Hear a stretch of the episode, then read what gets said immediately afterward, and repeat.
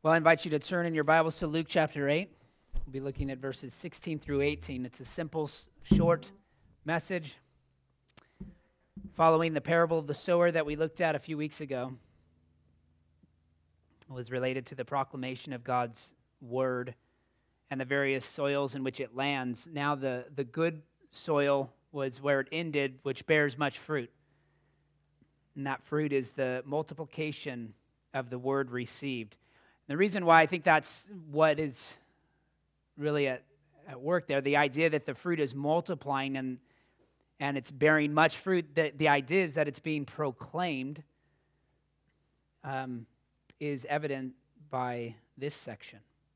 Because immediately following that parable, he, he stays on the same subject, but he transitions to a different analogy, talking instead of the word of God being a seed, now it's a light. Um, and because men love darkness, we don't always appreciate the light. So it reveals and exposes what we want to keep hidden.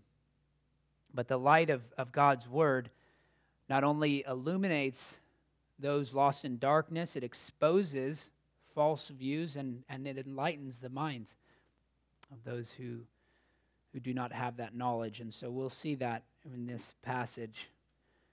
Um, and that's how we bear fruit.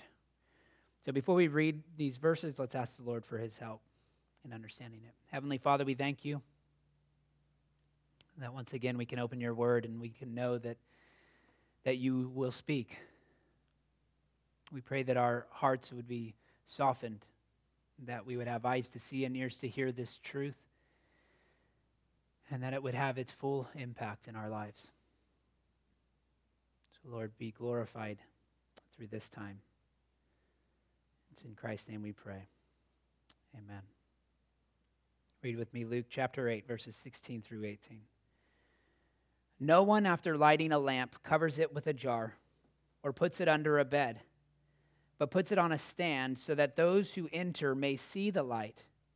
For nothing is hidden that will not be made manifest, nor is anything secret that will not be known and come to light. Take care then how you hear. For to the one who has, more will be given, and from the one who has not, even what he thinks that he has will be taken away. Amen. This is God's holy word. So, the first thing we see is that God's word illuminates in verse 16. Lamps are not supposed to be covered. You don't light a lamp and then cover it up. Um, that would defeat its very purpose, right? The, the whole point of the light is to bring light into dark to darkness, to a dark room. So covering the lamp would hurt everyone in the room where we wouldn't be able to see, um, including the one who covered it. Lamps instead are meant to be displayed. The light is, is meant to be a benefit to everyone who enters.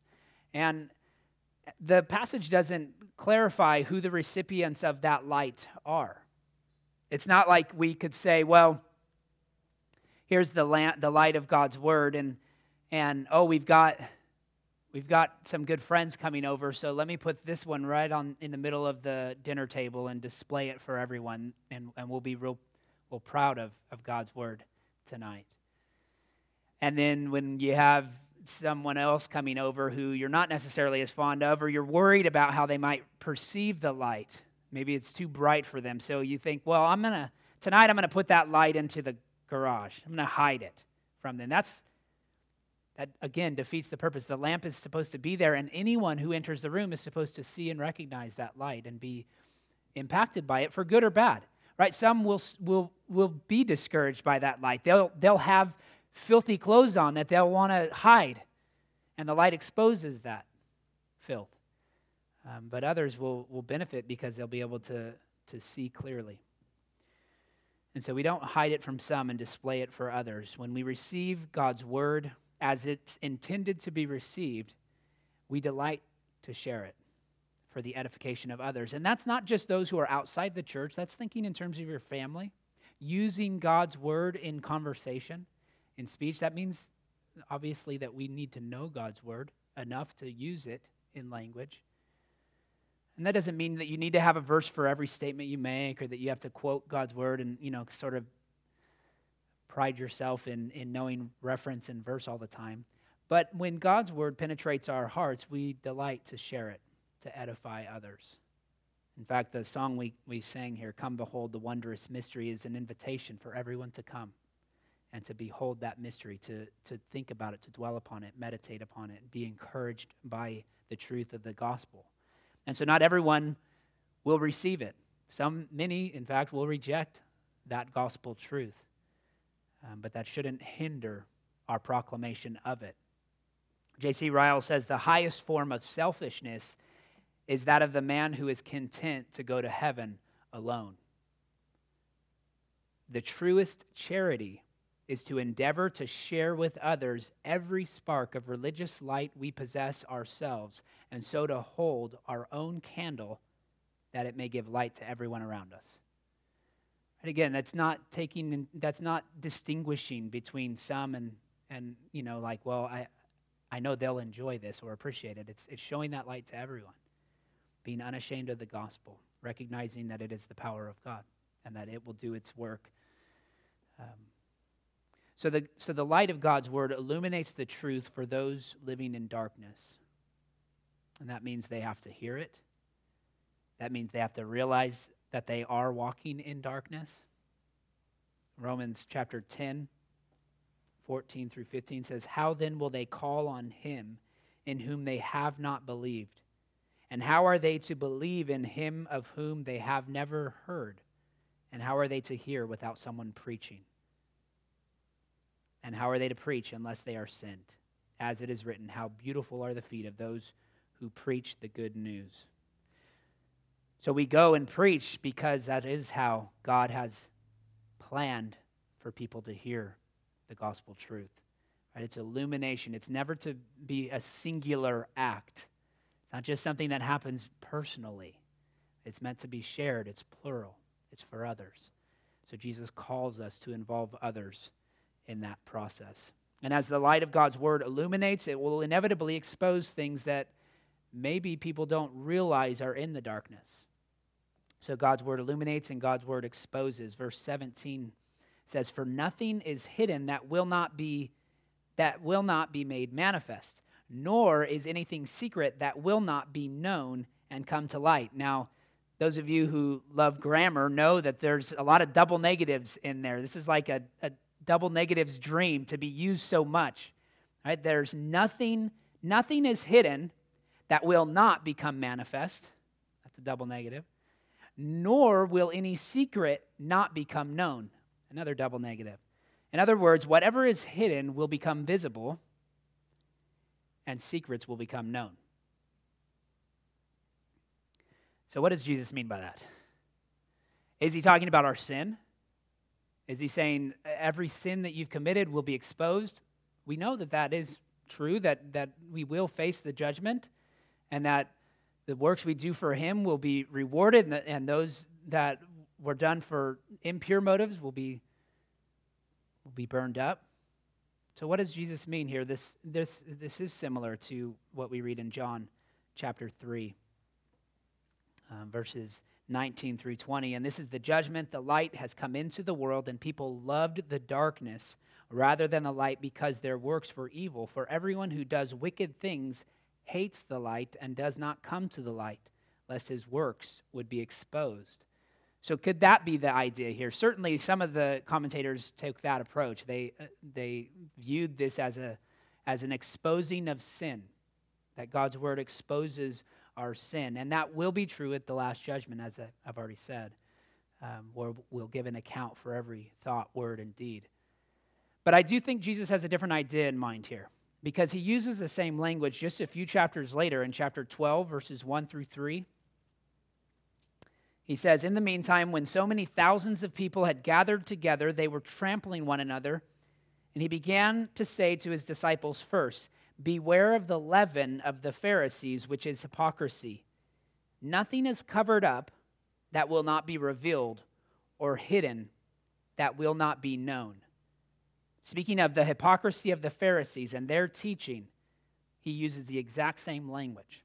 So, therefore, whatever you have said in the dark shall be heard in the light, and what you have whispered in private rooms shall be proclaimed on the housetops. Now, he doesn't mention the Pharisees in this passage directly, but if, if Luke is being consistent, and there's no reason to think he, he's not being consistent, uh, then what he's using this language for is the idea that it's exposing false teaching. That it's exposing, it's going to expose the false teaching of the Pharisees when you rightly receive God's truth. The light of God's word exposes their false teaching. Um, but it would also apply to any false teaching, right? Not just the Pharisees. It's, it's anyone who has a false worldview. It exposes it as counterfeit. So God does the work of, of holding up his word against all false teaching and exposes what is, uh, what is counterfeit. So biblical preachers should never fear speaking truth that is countercultural because it's expected to be an exposing kind of teaching. It's expected to expose what is false.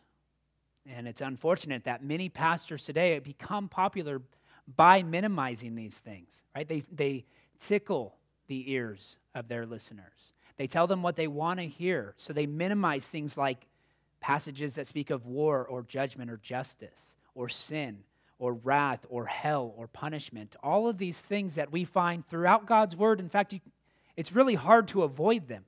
You've got to be very intentional to preach in such a way that you don't show this kind of character, these themes that are, that are a bit unsavory for our modern culture. And so that doesn't mean at the same time that we should become so fired up to preach these things that all we do is preach hellfire and brimstone. That we're simply condemning everyone who comes within earshot. There's a balance to God's word, and it needs, needs to be maintained by all. So God's word corrects every other false worldview, it exposes them as another fruitless endeavor to save ourselves. If God's word exposes, then we should be enthusiastic about the study of apologetics. Right? We as believers should want to know how to defend our faith. And we should have every confidence that we can do so. Right? That, that it is true. And that what we explain will not only um, illuminate the darkness, it, it, it, it, it defends those who challenge our faith, but it also exposes the false idols at the same time, right? As we use God's word uh, to defend our faith. So, again, similar to illuminating the truth, God's word also enlightens the mind. And we'll close with this idea in verse 18. Take care then how you hear. So, he's talking about light illuminating and exposing, and now he's talking about hearing. Take care how you hear. For the one who has, more will be given, and from the one who has not, even what he thinks that he has will be taken away. So the one who has will get more. That's not possessions, it's knowledge. The one who hears carefully receives knowledge and pursues more knowledge and gets more knowledge.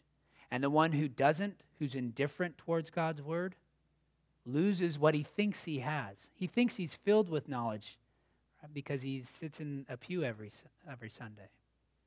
But in fact, he's going to lose what he thinks he has. And the one who has will be given more. So he receives knowledge, he receives enlightenment. The careful hearer is rewarded with knowledge and then the knowledgeable person continues to pursue and receive more knowledge. It's, it's an ever progressing knowledge right, that we will pursue for all eternity. There's some, the, the passive forms here, this, which imply that God is the one doing the rewarding. God is the one giving us knowledge, uh, giving the careful hearer knowledge. So God continues to grant fruit to those who patiently pursue it. Remember how we ended two weeks ago in verse 15 bear fruit with patience. Right? You're, the, the, the good soil will bear fruit, and he'll bear that with patience, meaning it's not just a simple process. It's not like you just don't, don't do anything. It requires patience, it requires waiting, it requires the farmer to watch and to, and to be doing the work at the right time. So, again, as we pursue knowledge from God, we patiently meditate upon His Word. We, we do what we can to listen. We do whatever, we, whatever it takes to, to get our, our thoughts focused upon His Word. And that sometimes means writing notes, asking questions, and, and listening for the answers.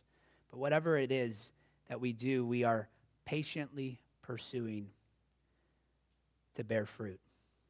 And so we ought to be like the Bereans, right? In Acts chapter 17, verses 10 and 11, the brothers immediately sent Paul and Silas away by night to Berea. And when they arrived, they went into the Jewish synagogue. Now, these Jews were more noble than those in Thessalonica. They received the word with all eagerness, examining the scriptures daily to see if these things were so. There was an eagerness to receive the word. I love seeing that eagerness, right? You can tell when someone's eager to know, eager to learn, eager to sit under God's word because it shows the heart of a Berean here who wants to receive this truth and to be transformed by it. And that's why it's important that we prepare our hearts to sit under, under the preaching of God's word. That's why we talk about the need to do that on a personal level, as a family, even, even just in the moments before, right, where we take a few moments there to prepare our hearts for worship.